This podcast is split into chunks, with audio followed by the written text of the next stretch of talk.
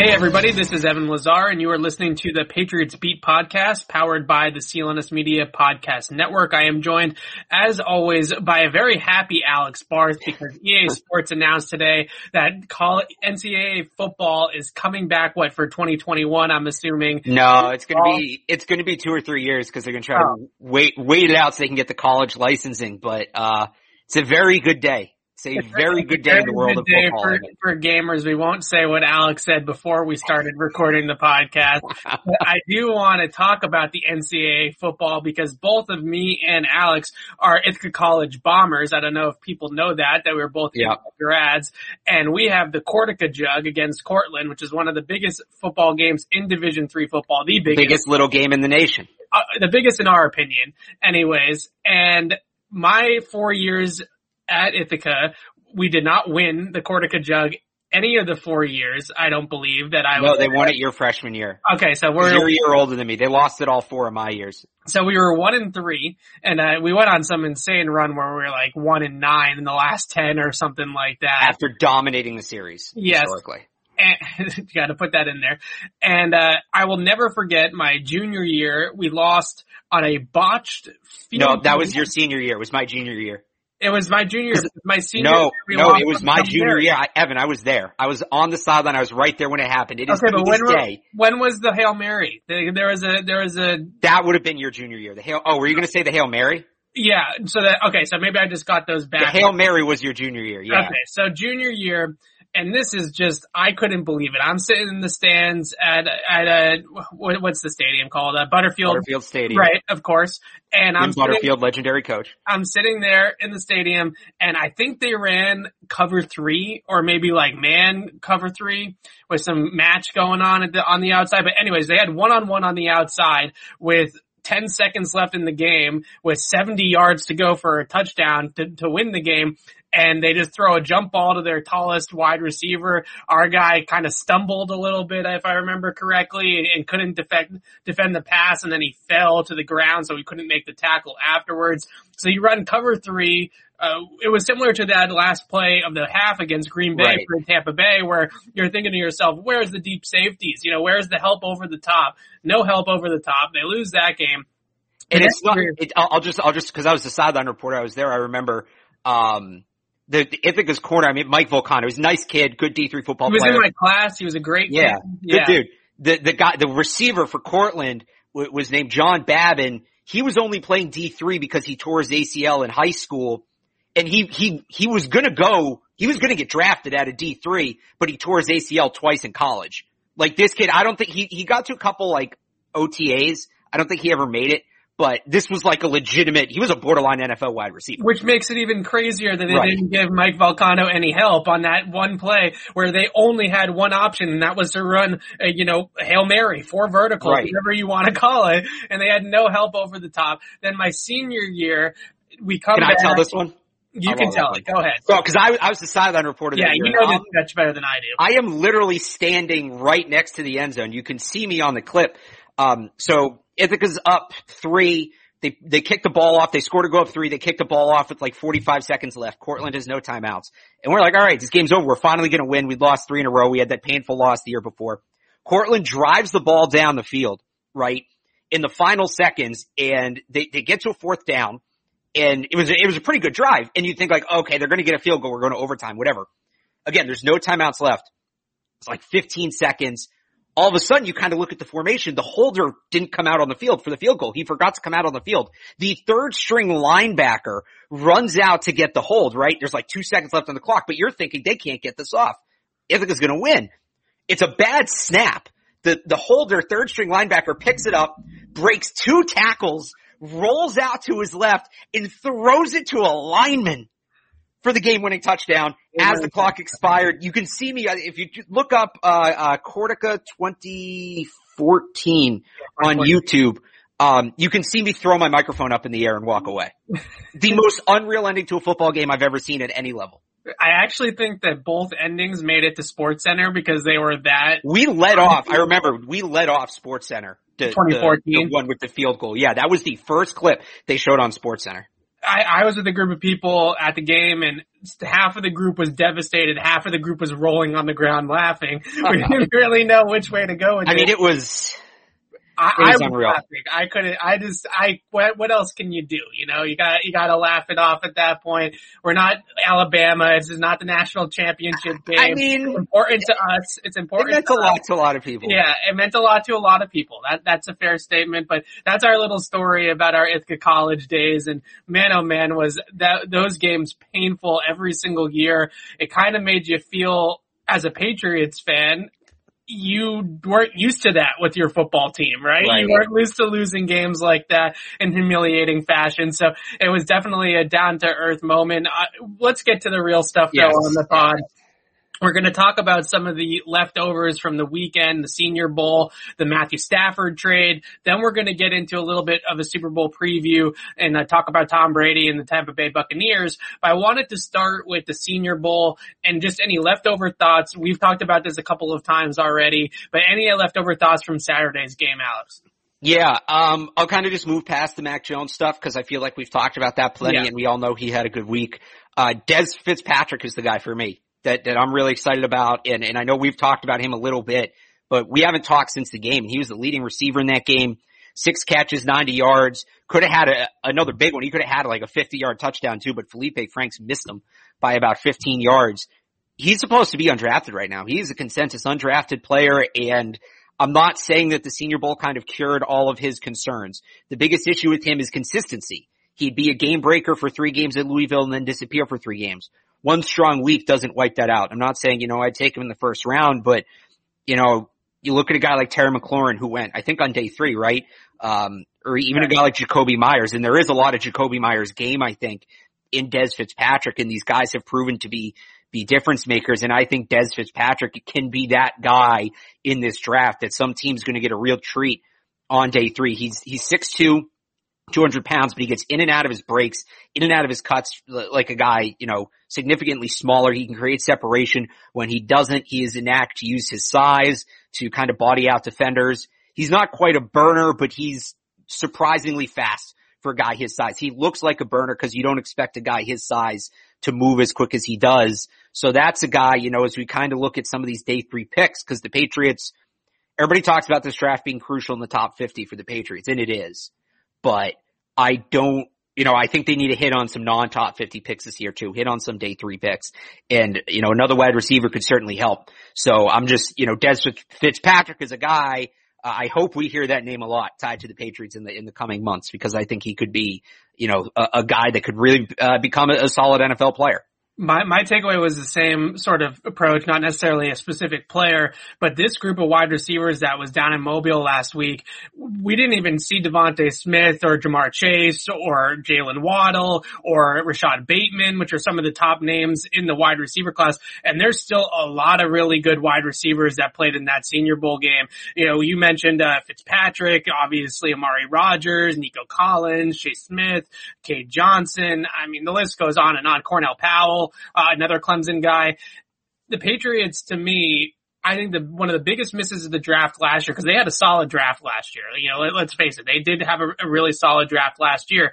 But the fact that they didn't take one of those fifth, sixth, seventh round flyers on one of these wide receivers in these loaded, loaded wide receiver classes where there's probably so much value on day three wide receiver picks because of how many wide receivers are going early in these drafts that I think was a little bit of a miss and I think they can come back and make up for that. It's not necessarily, I would love to see them go out and add a DeVonta Smith, go out and add a Kadarius Toney and, and get a real difference maker. But even if they don't, then getting somebody in that day three range that can still come in and be an impact player, like a Terry McLaurin is a great example. I think that that's such a, that's something that they really should be entertaining because this group is really, really deep. Daniel Jeremiah has 18 wide receivers in his top 100 right now in the NFL draft in 2021. That is a big number. And, and the Patriots need to, in my, my mind, whether it's a first round guy, a second round guy, it doesn't even really make a difference to me. They just need to get somebody in here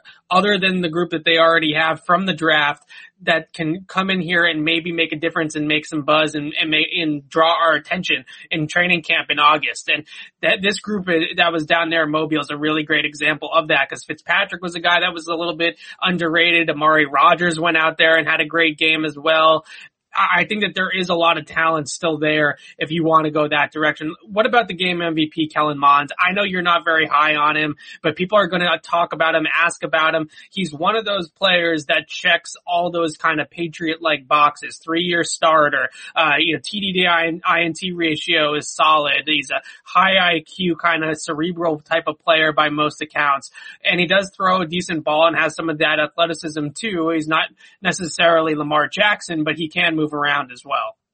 Yeah, you know, I mean, he won the MVP. To say he had a bad week, I think it wouldn't be fair. Uh, he he definitely was was in the plus column, but you know, I look at him. The accuracy still a question.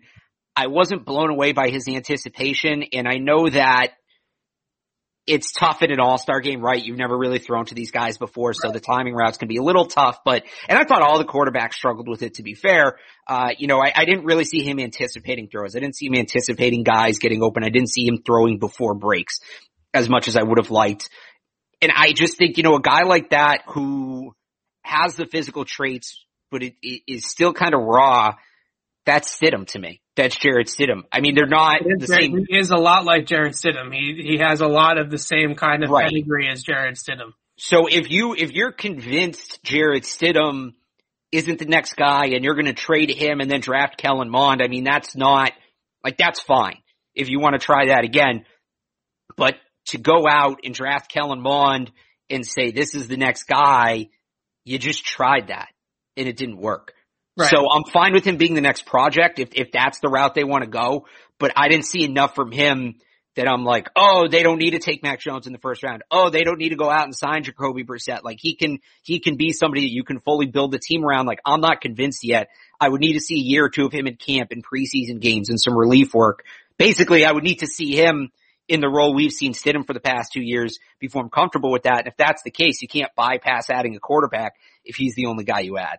Right. And I also think with Kellen you mentioned that his anticipation and that was what I saw with him when I watched his college tape was a, a little bit of a slow trigger finger at times, staring down reads, unable to get the full progression. And then I was really surprised to hear a lot of the coaches that worked with him uh, down at the Senior Bowl, a lot of guys that scouted him down at the Senior Bowl saying that this is a high IQ, smart football player. And I was like, well, that doesn't necessarily say that on tape. Like I, I, when I watch a guy on tape, I don't necessarily know all those types of intangible things. What's he like in the film room? What's he like in the meeting room? You know, you don't necessarily know.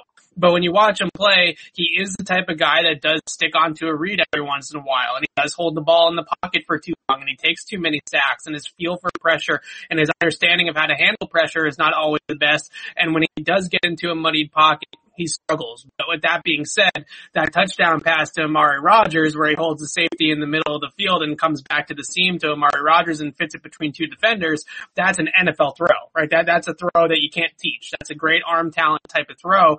And if he makes enough of those and he stacks enough of those together, then you can see yourself talking into a mid round pick on Kellen Mond. I think what he did this week down at the Senior Bowl is certainly solidify himself as the top quarterback in the next wave of quarterbacks. Oh, for sure. First six, right? You're not going to take now. You're not going to take Jamie Newman over him. You're not taking Ian Book over him. You're not taking. You should take just, just you shouldn't take Ian Book over anybody. I'm just going right. to throw that out there. But you understand what I'm saying? No, I, I, I agree with you. I, I will. Kellen Mond is the next guy. Yeah, just and, and in his defense, because we talked about the anticipation, I'm standing by that opinion, but it is tough, especially for college guys when they have to change coaches. And he got to campus in 2017. Yeah. Jimbo Fisher comes in in 2018 at Texas A&M, so he did have a few years in, in Jimbo's system, um, but obviously the 2020 tape is weird just because of, of COVID and everything. So, you know that that can be that can be tough. But at the same time, if you're an NFL team looking at that how did he adjust to, to, to a change in coaching? Cause I believe he did play as a freshman. So, um, I, I, I will throw that caveat on that take. But yeah, like you said, I think he's, he's solidly the leader. You can call him group B. I've seen some people call them group C because Trevor Lawrence is kind of his own thing. Um, but that, you know, the top six, there's a top six from, from, uh, uh, Lawrence to Trask. And then Mond, I think, has established himself as, as quarterback seven. Yeah, he's, exactly. He's, he's, he's solidly in the second group. He's solidly in, it, not in the top six, but he's at the top of seven plus. Yeah, and and it's actually a, a, good stat, and I wish I had it right in front of me. But I believe it's in the last five Patriot quarterbacks that they have drafted have all been seniors, and they've all been multi-year starters as well. So the majority that, of them have been SEC guys too. That that's true too. But it's funny that a lot of these guys that the Patriots like to draft at that position, they really emphasize experience. You know, that's yeah. a really important trait for them. And a guy like a Trey Lance is a one year starter. Mac Jones is a one and a half, you know, almost two full years as a starter. So maybe Mac Jones checks that box enough for them. But a guy that's a senior, that's been around the block, that's been in Jimbo Fisher's system for a couple of years, which is an NFL pro style system. It's not like he's out there running air raid RPO type of concepts all the time. This is a pro style system that Jimbo runs with Texas A&M. He checks a lot of those mid round Patriots boxes. So definitely be on the lookout for Kellen Mond in the veteran quarterback market the fallout from the Matthew Stafford trade. So I think what was really interesting about this trade, and we were texting all day on Saturday when it sort of felt like this trade was coming by the end of the weekend, and it, we were talking about nobody was talking about the Rams, first of yeah. all, as a, as a, and it sounds like the deal, according to Albert Breer, was done with the Carolina Panthers and then the Rams swept in at the last second and upped their offer and were able to steal away Matthew Stafford from the Carolina Panthers, who were actually going to give number eight in the draft for Matthew Stafford. So we talked about Carolina, we talked about San Francisco, we talked about teams ahead of the Patriots with draft picks, but I think what you realized is, is that these trades are becoming more and more like basketball trades where the other team might not get an equal player back. Like Matthew Stafford is clearly better than Jared Goff and is the best player in the trade, but it's kind of like you trade Kawhi Leonard for DeMar DeRozan, right? You need to get somebody back to replace the guy that you're trading away. And, I think that's interesting for the Patriots because they don't have the quarterback on the roster currently to make that trade happen with, you know, another, even if it's a lesser quarterback, somebody that can start games for the next team so that they don't have to draft the guy right away or they can develop the guy that they draft for a little while. Yeah, I, I wouldn't qualify it like that. I, I don't think the Lions viewed it as, you know, we're getting Goff to, I, I think there, there were, this was essentially two trades. I think it was Matthew Stafford for a first and a third and a first round pick to take on Jared Goff's contract.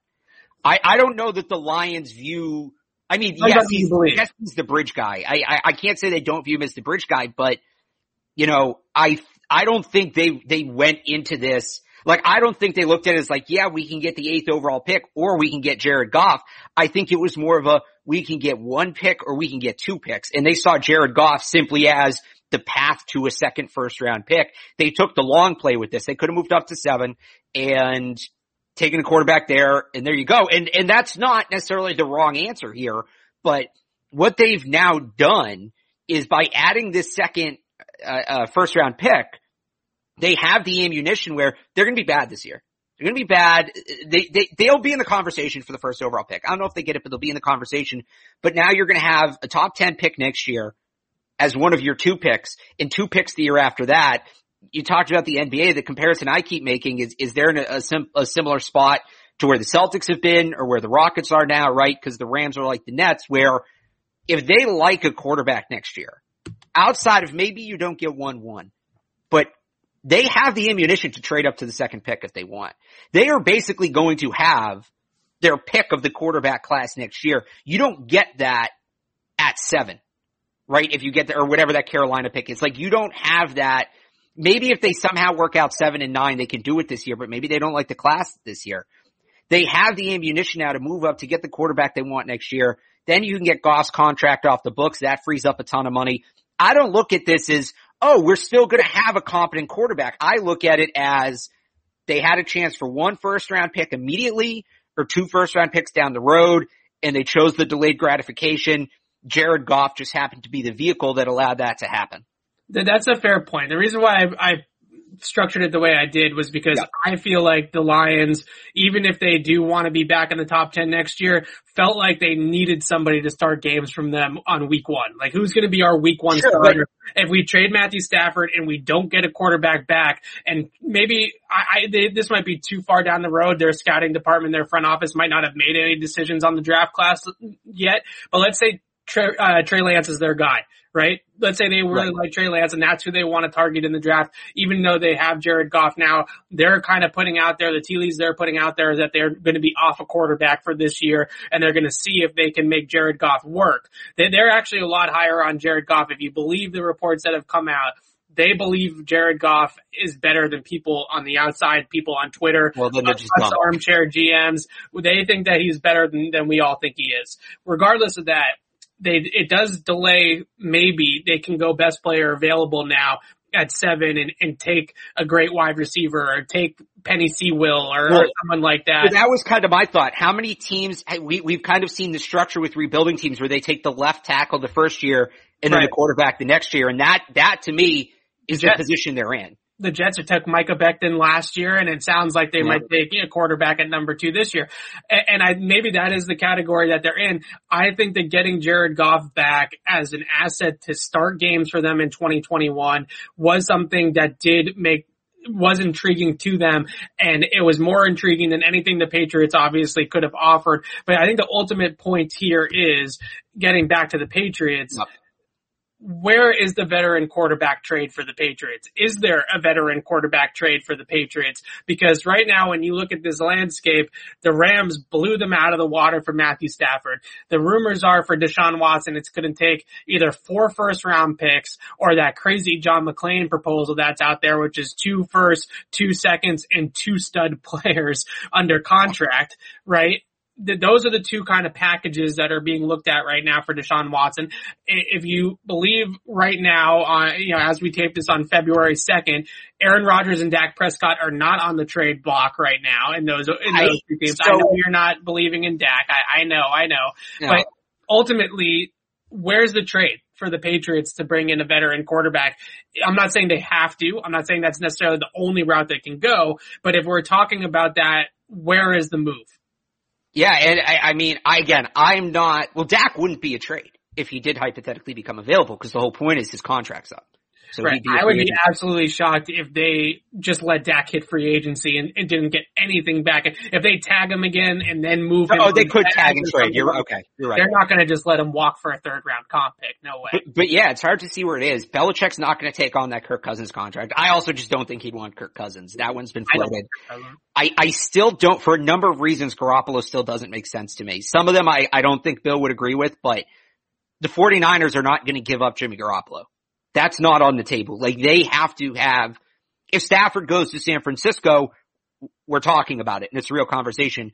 Right. But they, they're not, they are not the team their record reflected last year. They had a ton of injuries. They believe they can compete. They are not going to take a step backwards at quarterback just for the take of taking, uh, sake of taking a step backwards. The guy has to be there. I, I, I don't know that the trade does exist. You, you never know what the, what the pinballs or what the what the pinball with the domino situation is going to be from the Watson trade, right? Does he get sent to the Jets and Darnold's not a part of the return? Right? Does he get sent to the Dolphins and Tua is not a part of the return? Of course, then you're, you're, you're dealing with trading in the division, which is a mess. Some people have floated Cleveland as a dark horse for Deshaun Watson. We know the Patriots like Baker Mayfield. Again, that's way out there. That may be more of a stretch than Dak. But right. if you want to talk about, if you want to try to find a veteran quarterback trade for the Patriots, this is what we have to do. This is where we have to go. You have to talk about the Sam Darnolds. You have to talk about the Baker Mayfields. Uh, that, that's, that's the path right now if they want to make that veteran trade, barring something huge, which again would be Deshaun Watson landing in, in, uh, uh, unsuspected, uh, landing spot. The, the 49ers moving up into the top three in the draft, something like that. It's going to, uh, Dak Prescott getting franchise tagged. It's going to take something major for that trade to present itself for the Patriots. I think right now we're looking at free agency and we're looking at the draft and that's it.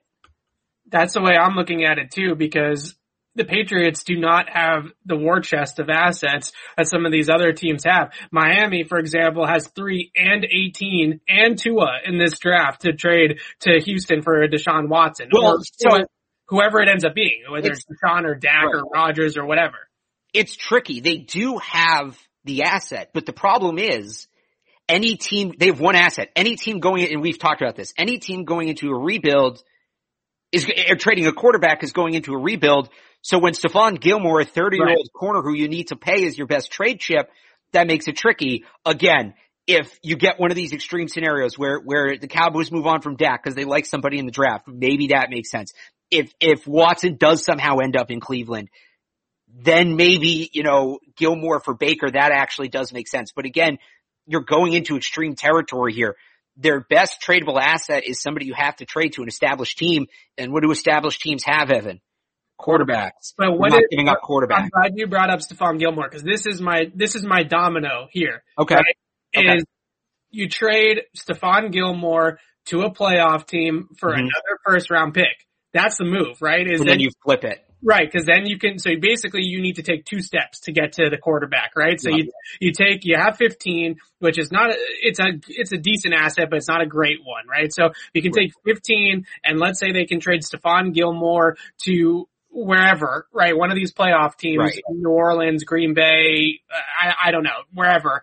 And then you use 15 and 27 to go and get your quarterback whether it's a veteran trade or a trade up in the draft, that seems to be the best kind of path is that you have to, you can't put Stephon Gilmore in the trade for the quarterback because the team, right. like you said, doesn't want that asset. But maybe you can flip Stephon Gilmore for a pick and then use that pick in a trade to get your QB. That to me seems to be the only scenario where I can see the Patriots having enough ammo to get into some of these bigger quarterback names in the veteran market. And that is going to be a, a really interesting sort of development is if the Patriots can flip Stephon Gilmore for a top 32 pick, you know, somewhere in that 20 to 32 range with one of the playoff teams, then maybe we can start talking about even though I still think it's not really the most likely scenario, then maybe you can start talking about a Deshaun Watson, or then maybe you can start talking about them being able to trade up into the top 10 to draft a Zach Wilson or a Justin Fields or a Trey Lance or something like that that's the move to me is that you got to find somebody to take Gilmore and get a great asset back for Gilmore that you can then, you know, kind of package together with 15 to move up or do what you want with the quarterback position. See, I just think, and I, I wouldn't hate it if that was their plan. Like I don't disagree with anything you said, but I just think they have so many needs that combining assets like that, right? You're essentially shrinking your assets. That's the less you can do, right? If you use let's say you trade Gilmore for, for, eh, to team X, right? The 25th pick, trade 20, or that's Jacksonville, but whatever. You trade 25 and 15 up to get eight, you take Trey Lance, okay? How are you getting Trey Lance that top weapon? Cause again, gotta, free, you gotta pay for it. We had this argument, right? But free agency's not guaranteed and whatever you think of the Stafford report about not wanting to come to New England, there's an argument to be made there. You know, I'm, you know, for me, it's get the quarterback at 15, trade Gilmore for an established pass catcher, right? right? Like that's how I'm looking at it. I, again, there's much worse results to this offseason than what you laid out. I'm not saying it's bad, but I just look at that and when you start combining assets, you're, you're kind of, you know, you're, you're talking about quality over quantity when they really need a balance. You know, you can't add one big piece and call this offseason success. Even if it's Deshaun Watson. Well, it, it, that that change. I get Watson's the outlier here because that changes right. the dynamics of free agency. But you know, right.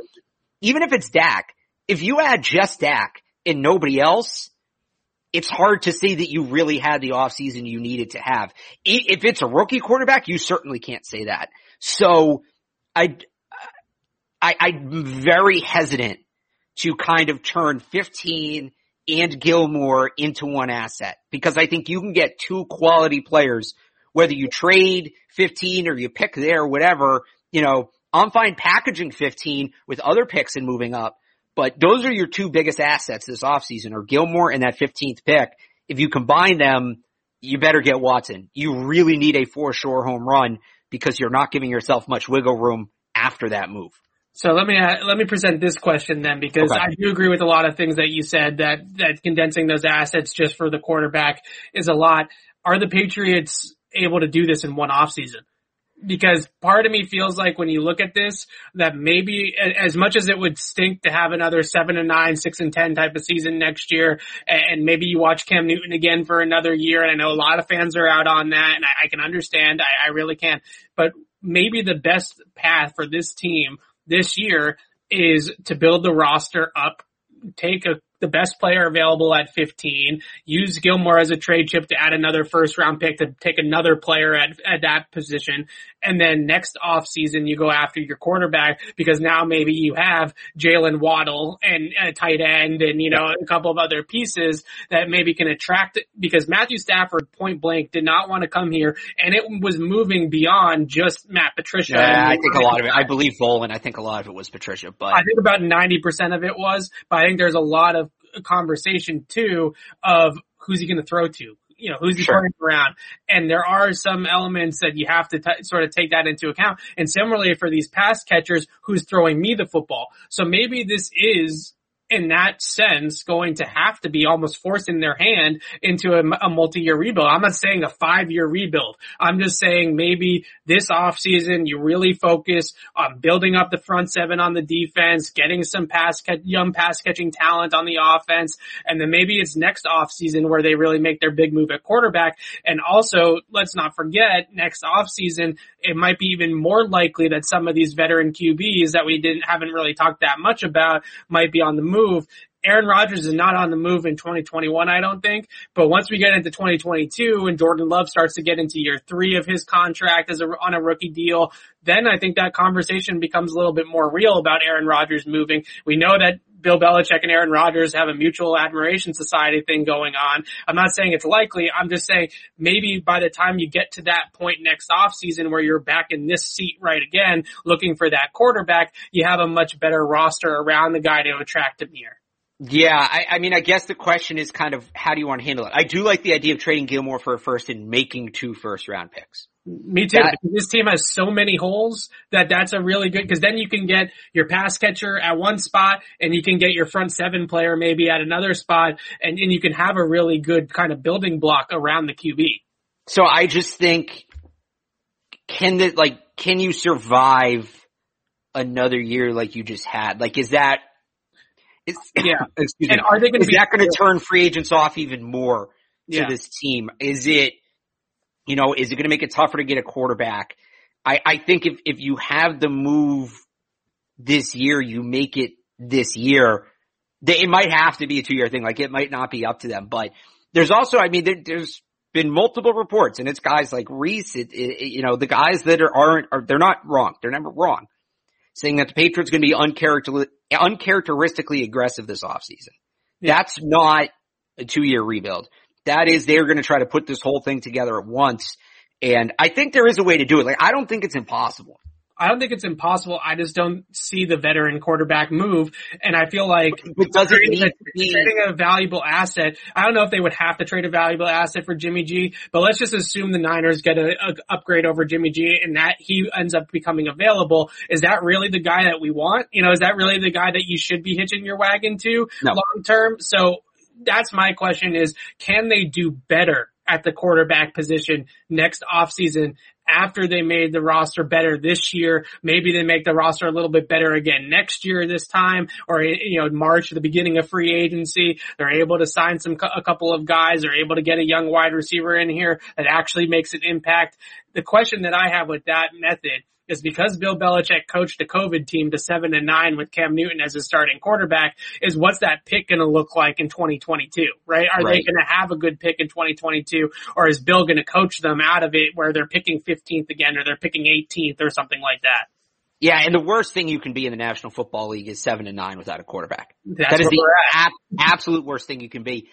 I think some of it depends on what they think of the draft, right? I think Bill kind of can look at you know, look at the Chargers last year and yeah, they didn't win a ton of games, but how many games were they in that they, I think until that game they got blown out by the Patriots, every single one of their games had been a one score game. Yeah. And Anthony right. Lynn was obviously not a great game management coach. So, you know, I wonder if Bill looks at that and kind of says, you know, I can win with a rookie quarterback. Cause if Anthony Lynn could do what he did, I can fix some of those late game mistakes and I can get 10, 11 wins out of a competitive rookie quarterback. Now the question is, Does he see a Justin Herbert in this draft? And we don't know. Does he think Mac Jones can be that guy? Does he think Trey Lance can be that guy? If he does, he should give up what it takes to go get him, right? If, if, if you have to combine the assets, you should do it because you don't know what the next year draft looks like.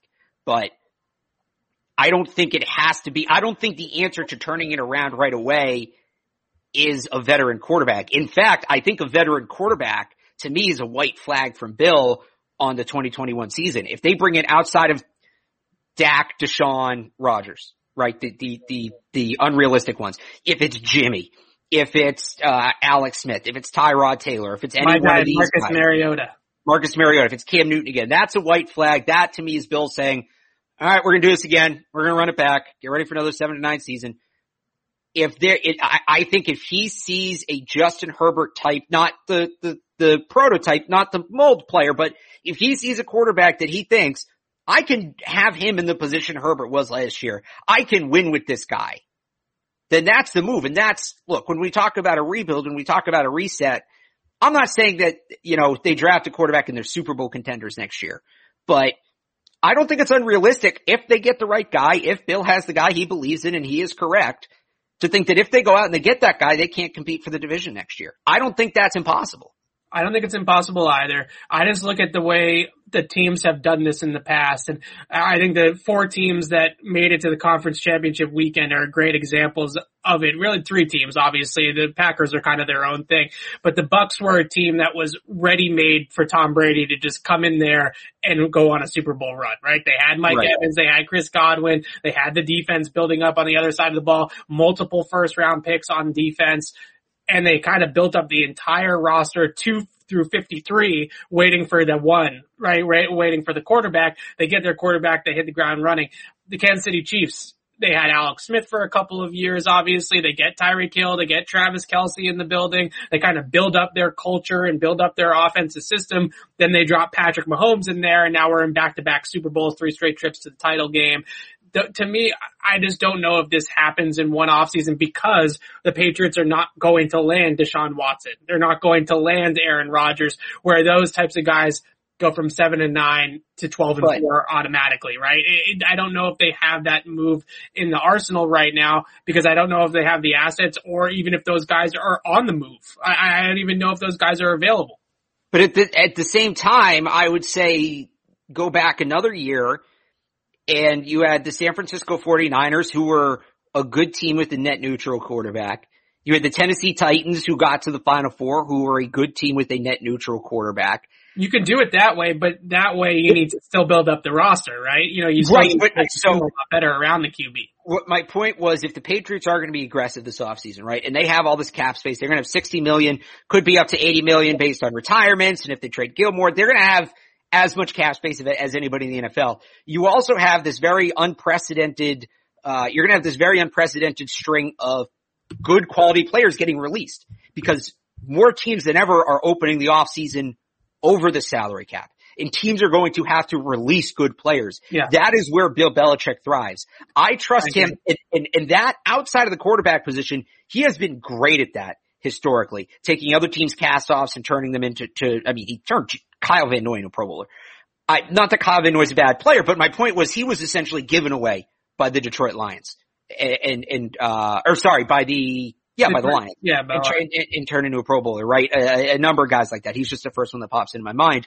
My point being, I absolutely trust Bill Belichick if he's going to be aggressive, as guys like Mike Reiss have reported, to build up the rest of this roster this offseason.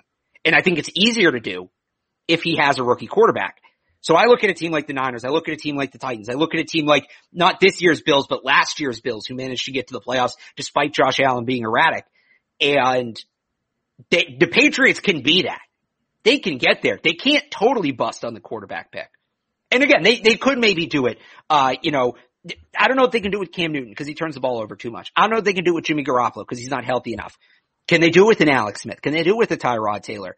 Sure. Mariota. Mariota, sure. And I, I, by the way, I get the irony of me saying, oh, look at the Niners who had Jimmy G at quarterback, but the Patriots can't do the same thing with Jimmy G. That was Jimmy G's one healthy season of his career. Right. You can't count on that. So, but if you do it with a rookie quarterback, you get the twofold where you're almost back where you were with Brady, in the early 2000s and that those teams didn't win the Super Bowl because of Tom Brady. He was a part of it, but he got to kind of grow and learn the game when he had a dominant, dominant veteran defense on the other side of the ball. And that certainly helped. Brady will tell you that helped.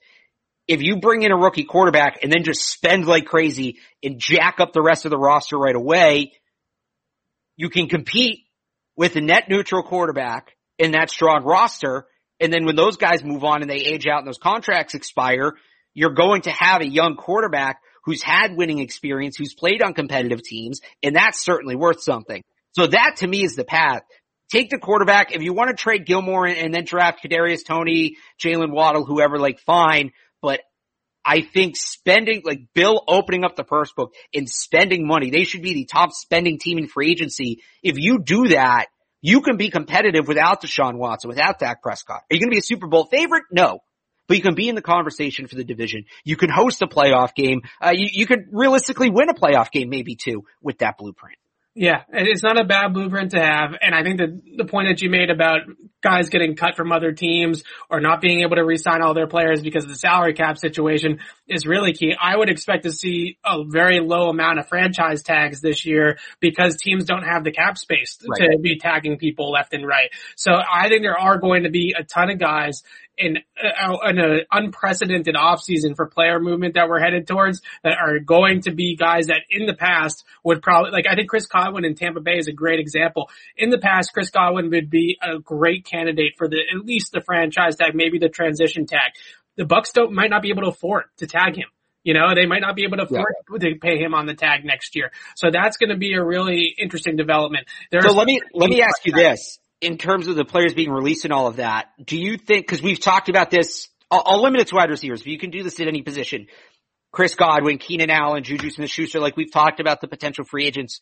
Do you think the potential class we're looking at right now is indicative of the class we're going to see, or do you think it's only the tip of the iceberg? At any position. I use wide receiver as an example, but but overall at all the positions of all the players. I would say tip of the iceberg because there's going to be a lot of veteran players. We've been talking a lot about JJ Watt. He's a guy that is going to be available this offseason. It might be via trade. It might not be, uh, you know, just a free agent. He, I don't think right. he will be released by the Texans, but he is going to be somebody that will be available. I think there's going to be a lot of players like that that are going to be for sale because of age and contract, you know, and these teams are just not going to be able able to afford to keep them in the building with a $175 million cap, which I think is going to be a little bit higher than that, but we're not going to find out until very wee hours before the free agent market opens and the legal tampering period opens in March. So it's going to be a tight, tight ship that teams are going to have to run this year.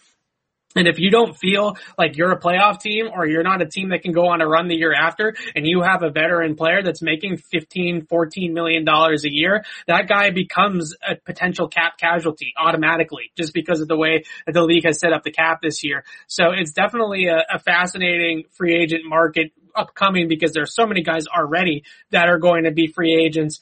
But again, maybe in a different year, Juju Smith-Schuster gets tagged. Maybe Kenny Golladay gets tagged. Maybe Allen Robinson in Chicago gets tagged. You know, there's so many of these examples of these wide receivers that are, could hit the market this year that in other years I just don't know if they would have, but they kind of have to because of the situation with the salary cap. Or even, I mean, I'll, I'll expand beyond that. Is it Bud Dupree from Pittsburgh. Bud Dupree, Lavonte David in Tampa Bay, who are players Von Miller could absolutely use. Right. Von Miller fits into this category too. Um, I think you could also because you mentioned Von Miller, and the, we don't know what's going to happen with the legal stuff with him. Right. But a guy like that, a guy, although he no, he did win a Super Bowl, but you might have a chance where you get the 2002 Raiders effect. And I, I, don't know how much people know about the 2002 Raiders, but very quickly, there's a reason like Jerry Rice, Warren Sapp, like all these guys were on the same team. Basically, uh, you had all these guys who either had never won or were trying to get one last ring. And, and the 2002 Raiders were basically a bunch of NFL veterans all got together and said, what if a bunch of old guys win a ring? What if we go give it one last shot before retirement?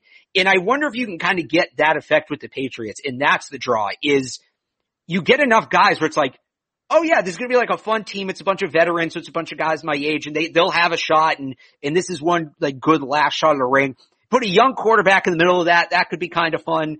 Um, so, so, so maybe get something like that. I'm trying, there was another linebacker uh, pass rusher who scheduled. Oh, uh, Matt Judon Yeah. is another guy I think to keep an eye on in terms of the Patriots because he'd be a fit. Normally he's a lock to go back to Baltimore. The reports right now sound like he won't. So that's the guy again who like on a normal year, when I talk about Bill jacking up the roster in free agency, right? In a normal year, I don't think you can make the kind of additions he would need to make in free agency to make the team competitive.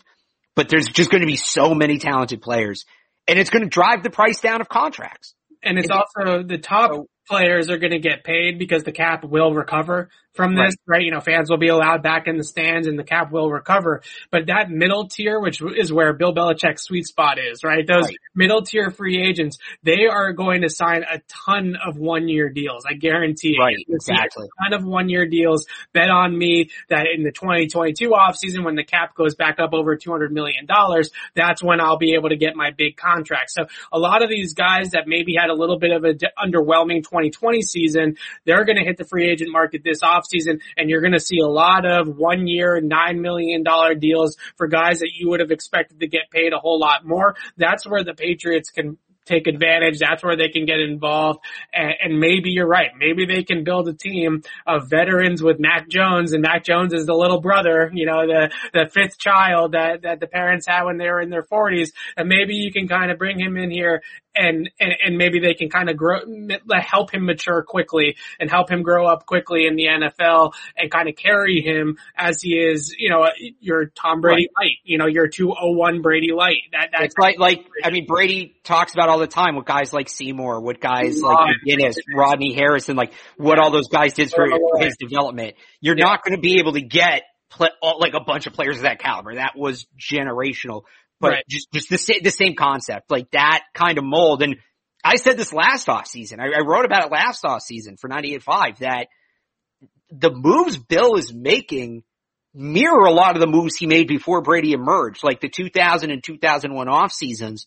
There's a lot of similarities between those two. So this does, like, if, if he does go out and kind of do what I'm projecting or, or what I'm saying he should do, like, people think that that sounds crazy. It's not. He changed the way he operated once Tom Brady became Tom Brady. There is precedent for what he did, and he's back to following that pattern. We'll see if he keeps following it, but Bill Belichick, people like to talk about Bill Belichick as predictable, as unpredictable, sorry. And it's not so much that he's unpredictable. He just thinks about things differently. But when you do something as long as he's been coaching, patterns are bound to develop. And you can look at kind of what Bill Belichick does. For instance, um, the first year with Stidham and no, everybody thought they'd keep three quarterbacks, but the way they handled that situation with Hoyer was kind of the same thing they did after they drafted Jimmy. And that's how you knew Hoyer was going to get cut. Eh, That's a simple example, but there's patterns in what Bill Belichick does. Now the context changes because he doesn't have Brady anymore. But if you go back to those off seasons before he had Brady, the 2000 off season, the 2001 off season, and we'll throw 2002 in there as well because Brady didn't real like Brady's first full season, full training camp 2002. That's when you really knew. So there are three off seasons of context for us to look at here of him operating without Brady. And he's operating very similarly. Uh, he did, if, if the truth be told, that Brady knew he was going to leave before the 2019 season. How he's operated since then lines up with what he did when he first got to New England. It does, and it's also interesting just thinking about the fact that those early 2000s teams, this is such a great conversation about the culture of the Patriots and the Patriot way and, and, and kind of, I don't want to get too far into all the stuff that Danny Amendola said and stuff like that, but those teams were built behind McGinest and Seymour and Law and Milloy and Bruschi and those Troy Brown, you know, th- those guys, those Yeah. guys. Brady was a rookie. You know, he, he oh, Right. wasn't, you know, second year quarterback. He wasn't the culture then. Maybe he was the culture eventually. Obviously, he took over those reins and became the leader of the team. And maybe around 03, 04, 05, he started taking over as Tom Brady as we know him now. But in the beginning part of his career, it was those guys on defense that were the heart and soul of this team. And, and, and maybe they can get back to that where it doesn't necessarily need to be the quarterback that is the guy. Right. And, and Right. I think today's NFL, we do get caught up a lot in chasing that cerebral, un- insanely talented quarterback, the Patrick Mahomes, the Aaron Rodgers. You know, that's what everybody's going after. The Rams are a team that just did it, right? They traded their sort of Right. pedestrian average quarterback, their trailer to buy, to fi- try to find a truck, to try to find Matthew Stafford. And I think a lot of teams are sort of getting tricked into thinking that you have to go that route. You have to find Patrick Mahomes. You have to find Tom Brady. You have to find Aaron Rodgers. Maybe they just need Mac Jones. right. Maybe they just need Marcus Mariota. Maybe well, they just need Jimmy G to be healthy for a season. Maybe, maybe that can work also. And I think that that's a, a great point. Let, us move on to the Super Bowl because okay. we could, we could talk about this for two hours. I, I do need to shout out our sponsor at betonline.ag. The Super Bowl is here and you can get in on all the action at BetOnline. Tampa Bay, the first team in history to play for the title on their home field, is currently a three and a half point underdog. Kansas City looking for back to back titles for the first time in almost two decades, which is the GOAT against the next in line. Bet Online has hundreds of props on the game, including game MVP, margin of victory, and even length of the national anthem. I take the over every single time. Always available online on your mobile device. Visit Bet Online today. Bet Online, your online sportsbook experts. Don't sit on the sidelines anymore. Get in on the action. Don't forget to use that promo code CLNS50 to receive a 50% welcome bonus with your first deposit. Bet online, your online sportsbook experts. All right, Alex, the Super Bowl matchup. So I would say be, be careful taking the over this year on the anthem because oh, you know okay. me, I'm a bit. you know who's singing it, right? Uh, I don't. Who is singing it? Remind me. It's uh, Eric Church and Jasmine Williams. Okay, you know this a lot better than I do. I'm a big Eric Church fan. I listen to a little Jasmine Williams, but I'm a big Eric Church fan. He's all business. Okay. He's not, he, I, maybe Jasmine Williams figures out a way to stretch it out, but, uh, if it's up to Eric, they're going to be in and out. That's how he does it. So. I, I bet the over in Super Bowl 53, it was Gladys Knight. Remember? Uh, she did it. the R&B singers, you always take the over. Always, that was hold that last note forever. I've ever bet in my entire life because you just know that those ones, they're going to hold the notes. They're going to yeah. want to have that big finish, you know, uh, you knew that that was coming. Uh, do, do you have any love for the Weeknd at halftime or are you going to, uh, be, you know, eating snacks and drinking beers? I don't know. I've seen enough of that commercial. I will say, uh, I don't know if the, the artist name is her or H-E-R. Um, but it's her, yes, it's her. Okay, so so she was on SNL a couple months ago. She's yeah. amazing, great guitar player. Voice is great, but amazing guitar player. And she's singing, uh, I think "God Bless America." Got so it. her, I'm, I'm excited. No pun. I'm excited for her. No pun intended. That that one I think I'm, I'm more excited for than the Weeknd. I feel uh, like the is really good on SNL they've killed it with that commercial. Like the, like the Weeknd could be yeah, a, yeah. show, but he they they've just destroyed it playing that commercial. I miss, I miss good halftime shows. I do. I, nobody's ever going to top U2. You two, you know the, the Stones. You know that that, Prince that was great. Right. That that was that was the heyday. I, I think that we need to get back to that as well. But yeah speaking of kind of old timers still uh, sure. playing at a high level, we can talk about Tom Brady here for a second. I want to talk about Tom Brady versus an old foe, Steve Spagnuolo, the defensive coordinator for the Kansas City Chiefs. Alex, I don't want to remind you, like the reporters reminded Tom Brady yesterday, that Steve Spagnuolo was the defensive coordinator of the New York Giants in Super Bowl 42 in 2007. Uh, famous upset. Tom Brady's career QBR in the four games. First of all, Tom Brady's one and three against Spagnuolo, win loss record wise. Obviously, it's not just Spagnuolo, it's the other side of the ball too. But one and three again in games where he goes up against Spags. His teams are only averaging 20.3 points per game in those four games. Those are obviously well below Tom Brady's career averages. And I actually went back and pulled up the all 22 of the 07 Super Bowl.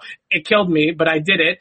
And the one thing that I came away from that I really was surprised about is when I remember the kind of takeaways from that game, it was, oh, you know, their defensive line dominated. They rushed four. They dropped seven into coverage. Michael Strahan and those guys got after Brady. They didn't need to blitz. They didn't blitz him a ton. They only blitzed him about a fourth of the time. But a lot of the things that they did up front was a lot more exotic than just putting four guys' hands in the dirt and having them rush on five offensive linemen. Spagnuolo runs a lot of different types of simulated pressures, which means he puts a bunch of guys up at the line of scrimmage. You don't know who's rushing. Some guys rush, some guys drop. And the one thing that he's really good at is when he blitzes, he knows that Brady's going to throw hot at the blitz. So he drops guy off the line of scrimmage right into the window that Brady wants to throw the ball. Brady threw two picks against the Blitz in the game in week 12 of this season, where he also had a pretty up and down game. They're able to put together in the fourth quarter. But basically, a lot of signs here point to the fact that the Tampa Bay Buccaneers, unless they can really get after Patrick Mahomes and throw Mahomes off his game, are going to have a tough time keeping up with the Kansas City Chiefs in this game.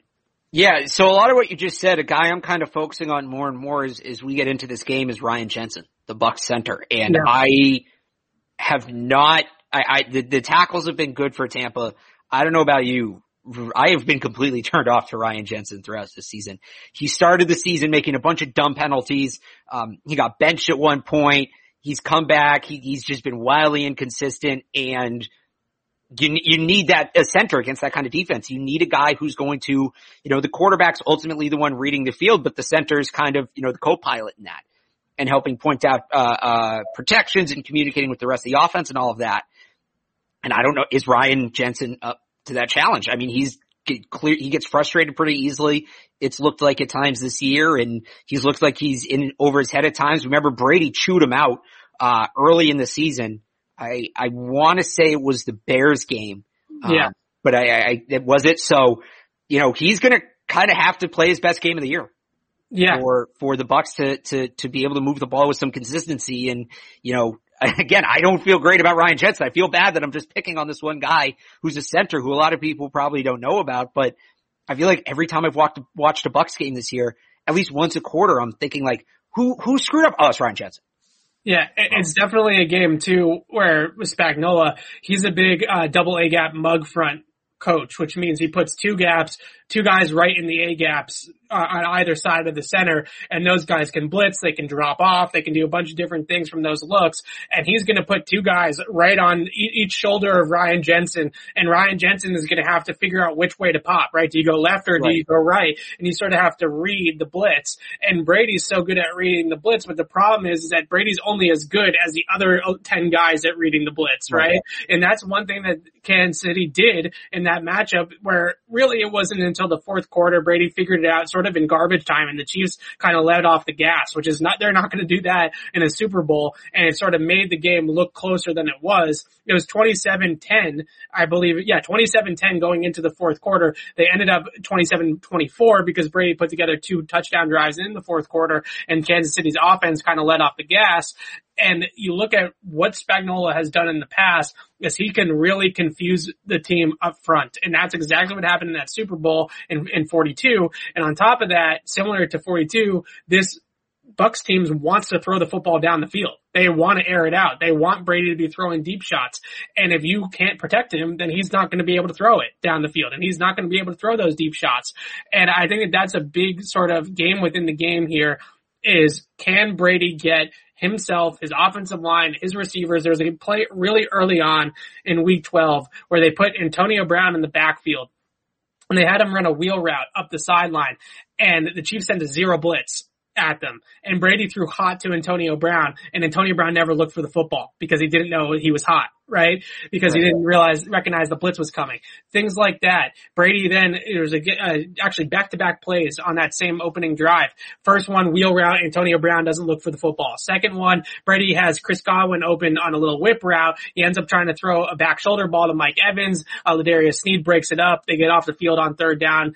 Tampa Bay ends up punting. Those types of pressure looks, blitzing their safeties, blitzing guys off the line of scrimmage, doing different things to confuse the protections up front. Because yeah, maybe Brady will see it, but can he get the ball out in time enough and then last but not least, Spagnuolo really, really good, like I said, at dropping guys into those blitzing windows, right? So they'll have a free rusher off the end. They know Brady's going to see that free rusher and throw right at him, right behind him, because the safety off the line of scrimmage is 12 yards off. So what he does is he takes a linebacker on the line of scrimmage, drops him right into that window, right underneath it, and it went doink right off the guy's helmet and straight up in the air in week 12, and Tyrann Mathieu picked up, pick, picked it off, a little pop up off the guy's helmet because he was just running into that throwing lane.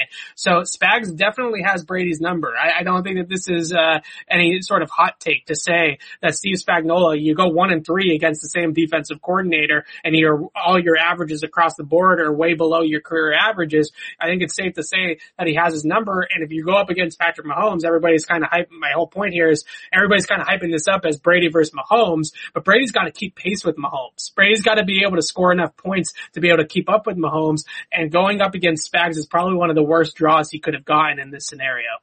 And just to go over to Mahomes real quick. Yeah. Everybody's talked about the offensive line injuries for the Chiefs, but they've kind of been dealing with that all year and they've survived. The injuries on that side of the ball I'm looking at, and I think I talked about this last week, but Tampa's going in, if they have their two starting safeties, they're both going to be playing hurt. Yeah. I, I, think the expectation right now is Winfield plays. I think Whitehead's up in the air. Um, but if they both play, they're playing hurt. That's nightmare fuel against the Kansas City Chiefs. It is. And the reality is you can say, well, the offensive line is back, banged up. Will Mahomes have time to take advantage of that? He, he will. Cause he's Patrick Mahomes and he will. And whether it's with his legs or it's his quick release or whatever, they will find ways to make sure he has time to take advantage of that. So like you said, when it comes to keeping up with Mahomes, you know, I think the Chiefs score 40 in this game. I, I feel very confident the Chiefs score 40 in this game. Do the Bucs score 40 in this game? Maybe. That's the question. I think the magic number is, is like, they got it, they, they're gonna have to score, you know, I think 42, 43 points to have a shot at this thing. Well, that would be completely uncharacteristic of Steve Spagnuolo to give up 40 points to Tom Brady. Right. You know, Tom Brady's high career high against Spags in those four games is 27. That was the win in week uh week 10 of 2015 when Spags went back to the Giants, 27-26. That game, I, I feel like though you mentioned the Chiefs offensive line injuries, this is a, a area where we should be talking about this because starting at left left tackle probably for Kansas City on Sunday is going to be Mike Remmers against Shaq Barrett and JPP. He's going to be a turnstile. He was a turnstile against Von Miller in the 2015 Super Bowl when he's with Carolina starting at tackle there. And Von Miller just absolutely ate him up that entire game and won Super Bowl MVP off that game. I, I feel like that is something that we can discuss is can this Kansas City team get away with the fact that their tackle play is not going to be good enough against this this uh, Bucs front. This Bucs front should dominate this you know very very banged up Chiefs offensive line, but what the Chiefs can do and what I think they will do is on first and second down, they are going to RPO the crap out of the Bucs. And the Chiefs are a very heavy RPO team. And I'm not just throwing that out because it's a buzzword. They lead the league in RPO percentage. They do it more than any other team in the NFL. And what it allows them to do is it allows them to get guys vertical, but it also allows the ball to get out of Patrick Mahomes' hands quickly. And it holds those defenders, right? Cause they got to sit in their run gaps. It's a, like a play action pass. They have to sit in those run gaps for an extra pause. So they're not getting after the quarterback and Kansas City's playmakers, especially Tyreek Hill and Mecole Hardman, they're so damn fast that they can still get up on a vertical, even though they're going to get the ball out quickly under two and a half seconds on the RPO action. They can still get vertical, which is, you know, unbelievable. And Mahomes, he reads in our, most RPOs, you read the backside linebacker. That's usually the guy that the quarterback's reading. If he comes and steps up into his gap, you throw it. If he stays back in the passing lane, you hand it off. Mahomes will read corners. He'll read deep safeties and RPO actions. And the Bucs like to play those two deep shells. And if those safeties start to creep into the box on those RPOs, and he's going to zing it right past them to, to Hill. I, I, and I think that that's going to be the game within the game is what's Todd Bowles' adjustment to those RPO packages? Because that's where the Chiefs are going to go on first and second down. But I feel like, you know, so what's his adjustment going to be? It has to be to not blitz, right? That's, that's, not his that's, MO, but that's what he's going to have to do. Right. But, and, and you just said it, but that's what he wants to do. And this is, we did talk about this last week where if you want to win a game in the NFL with a less talented roster, you have to recognize the fact and approach the game with the fact that you are not the better team in the matchup. And can Todd Bowles recognize that? Can he look at it and say, cause on one hand, you want to, you want to be in the mindset of dance with the one who brung you, right? Right. You got this far doing what you do. It's just another game. You don't want to change what you're doing. And that should be the Chiefs approach. But if you're Tampa, you need to recognize that you have a different kind of opponent on the other side of the football and you may need to do some things differently. You may need to do some things you're uncomfortable with. You may need to do some things that are severe tendency breakers. I don't think Bruce Arians does that on the offensive side of the football because he hasn't done it all year, even when That's he's my biggest fear if I'm a Bucs fan or if I'm a Brady fan, Patriot fan rooting for the Bucs. Does Bruce Arians have the wherewithal to realize nope. that if I just run four verticals all day long, they're going to blitz the crap out of us like they did in week 12. They blitz Brady 50% of the time in week 12. And Brady yards per attempt against the blitz was 7.0. When they didn't blitz, it was 10 right? That's a pretty big right. difference. So they know from last game that if they continuously blitz Brady, that the chemistry and the continuity of this Bucs offense is not there yet for them to be able to throw hot, throw hot, throw hot successfully. It's going to be a little bit up and down if you can effectively blitz. And they really put the running backs in conflict too a ton. The Chiefs did. And those running backs, Ronald Jones, Leonard Fournette, they weren't up for it. They weren't up for picking up blitzes. And Tyrann Mathieu comes crashing in. They weren't up to block him, right? So that's definitely an area where they can take advantage. Bruce Arians though, does he throw the ball in the middle of the field? Can they get the short middle passing game? What we saw with the Patriots for so many years was they would beat the blitz, they would beat, beat pressure by running guys over the ball into the middle of the field and just getting the ball out of Brady's hands quickly. Can, will they adjust? Will they make that adjustment? They got two weeks to do it.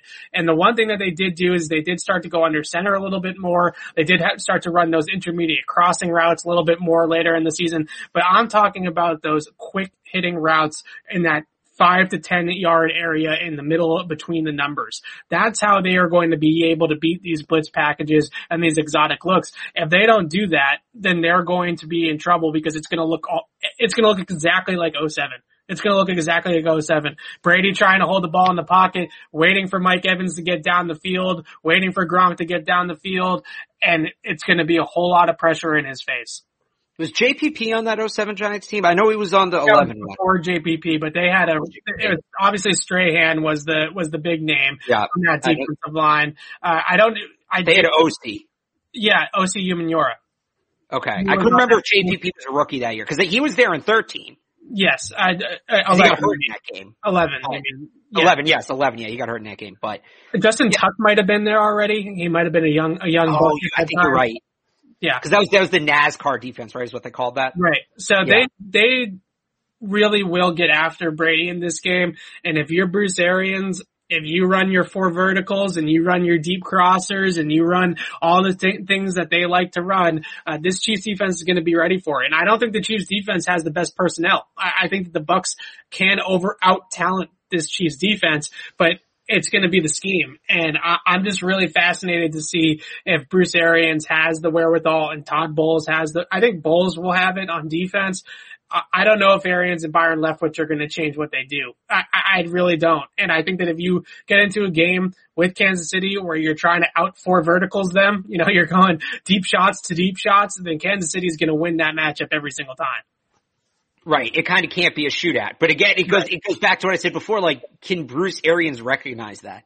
He's not a game plan coach. This isn't like when Brady's with the Patriots and, right. You know, I think a lot of Patriots fans just think when you go into a game, everything's on the table and you do what you, what you think works best to stop your opponent. Not every football team operates that way. The majority of them don't.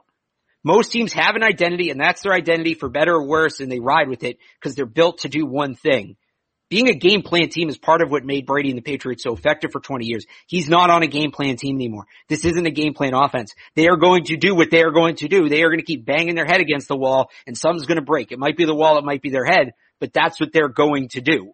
And unless Bruce Arians for the first time in his life decides to dink and dunk, get ready for it. Yeah, I mean, in that game, like I said, they were able to put together those two garbage time touchdowns to make the score look more respectable than it was. But you get into that situation again against Kansas City. Kansas City is not stopping at 27 in the Super Bowl, right? You know, they're ringing, they're running up the score. I think we'll wait to pick the game until Thursday, but just a really fascinating X's and O's matchup that I wanted to break down because this is uh, two guys in Spagnuolo and Brady that are very familiar with each other. And you gotta think, you gotta think that Brady's going into the meeting room last week when they're starting to put together the game plan and saying, Bruce, I played this guy before in the Super Bowl. He's going to come after me and we have to have something ready for it. We can't just let me sit back there and wait for Randy Moss to get 60 yards down the field so I can throw a bomb. You know, Mike's not going to have enough time to get down there this time. You know, we're not going to be able to run that type of offense. He's going to be able to get pressure on me and I'm going to have to be able to find my answers and get the ball out quickly. And does Bruce Arians have a page in the playbook to pull out that they are able to do that? Right? I, that's going to be a big right. question in this well, game and has been all year, really, for the Bucs. And they've been able to sort of out talent it and kind of just outlast it, right? right? And just sort of do it anyways and get away with it. Uh, th- this is the one team that you might not be able to get away with it. Exactly. And, and let me ask you this, um, cause I, you know, obviously last year the Chiefs, they faced a great defense in, in the Niners. And I, I mean, the Bucs defense is good, but we both agree the Niners defense is better, right? It's better. I think this Bucs defense is really good too, though. It's it's good, but the, so my yeah. point is the Chiefs put up 31 last year. Yeah. On the Niners defense, 21 in the fourth quarter. Yeah. So you better have something different if you're the Tampa Bay defense. Cause again, I threw that magic number like the low 40s out. That's kind of where that's coming from. Is the, you said the Buccaneers defense is good. Is it within 10 points of that Niners defense? I don't know.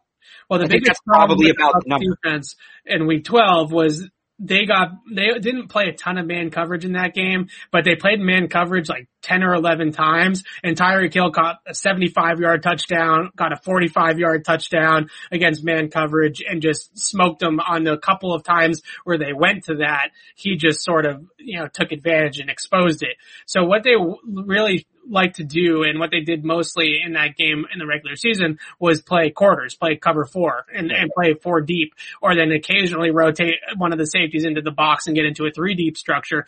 But I think the biggest thing that they're going to have to do is they are going to have to live with Patrick Mahomes checking the ball down against zone. And the game plan that I would go back to if I was the Bucs, if, if I wanted to really change this defensive structure from what they did in week 12, which they got away with it because they only scored 27 points, but again, that game really wasn't that close. Right.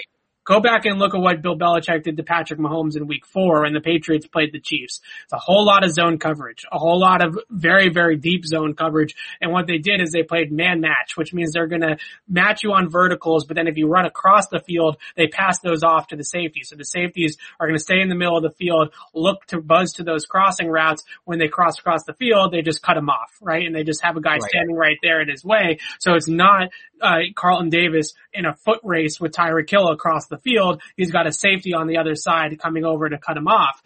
That's what the Bucs really should do. I think the Patriots played the Chiefs passing game better than anybody in week four. That was one of the better defensive performances against any team that the Chiefs had uh, this year.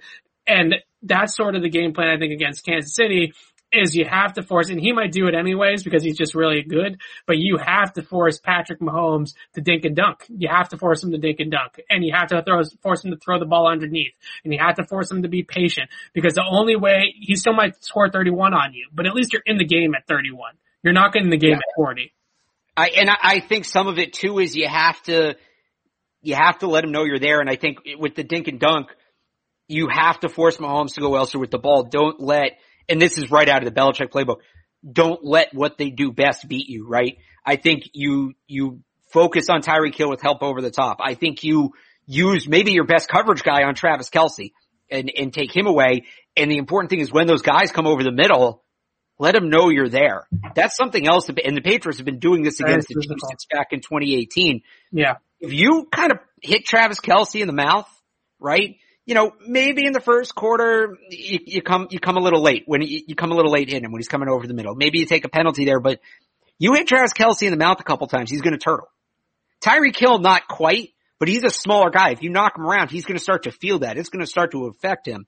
I'm not saying cheap shots, like you don't do that, especially not in the Super Bowl. You don't do that, but there's a way you can play physical and let those guys know you're there within the rules. This is what the Patriots did against the Rams in 2001, right? Hit them when they have the ball, hit them when they don't that you, you've got to, especially Travis Kelce, if you're Tampa, whether it's Lavonte David in the middle of the field, whether it's Antoine Winfield, whether it's Whitehead, whoever's in the middle of the field when Travis Kelce runs that five yard in or that, that, that five to seven yard curl, you got to let him know you're there because yeah. he will eventually that that five yard in will become a three yard in, and that cut will get a little less crisp because he's going to be looking over his shoulder to see where that next hit hit is coming from. Yeah, the Patriots love to high low Travis Kelce, so they'll put a guy right on on him at the line of scrimmage, quick jam him right at the line. Dont'a Hightower sometime would do it just boom, right at the line of scrimmage, let him get off the line at that point, and then have somebody behind Dont'a Hightower to take him in coverage, right? That's when you have right. to break down with him. And that's a really good strategy against Kelce because I know Chiefs fans might hear this and they're going to come after me. Travis Kelce will turtle.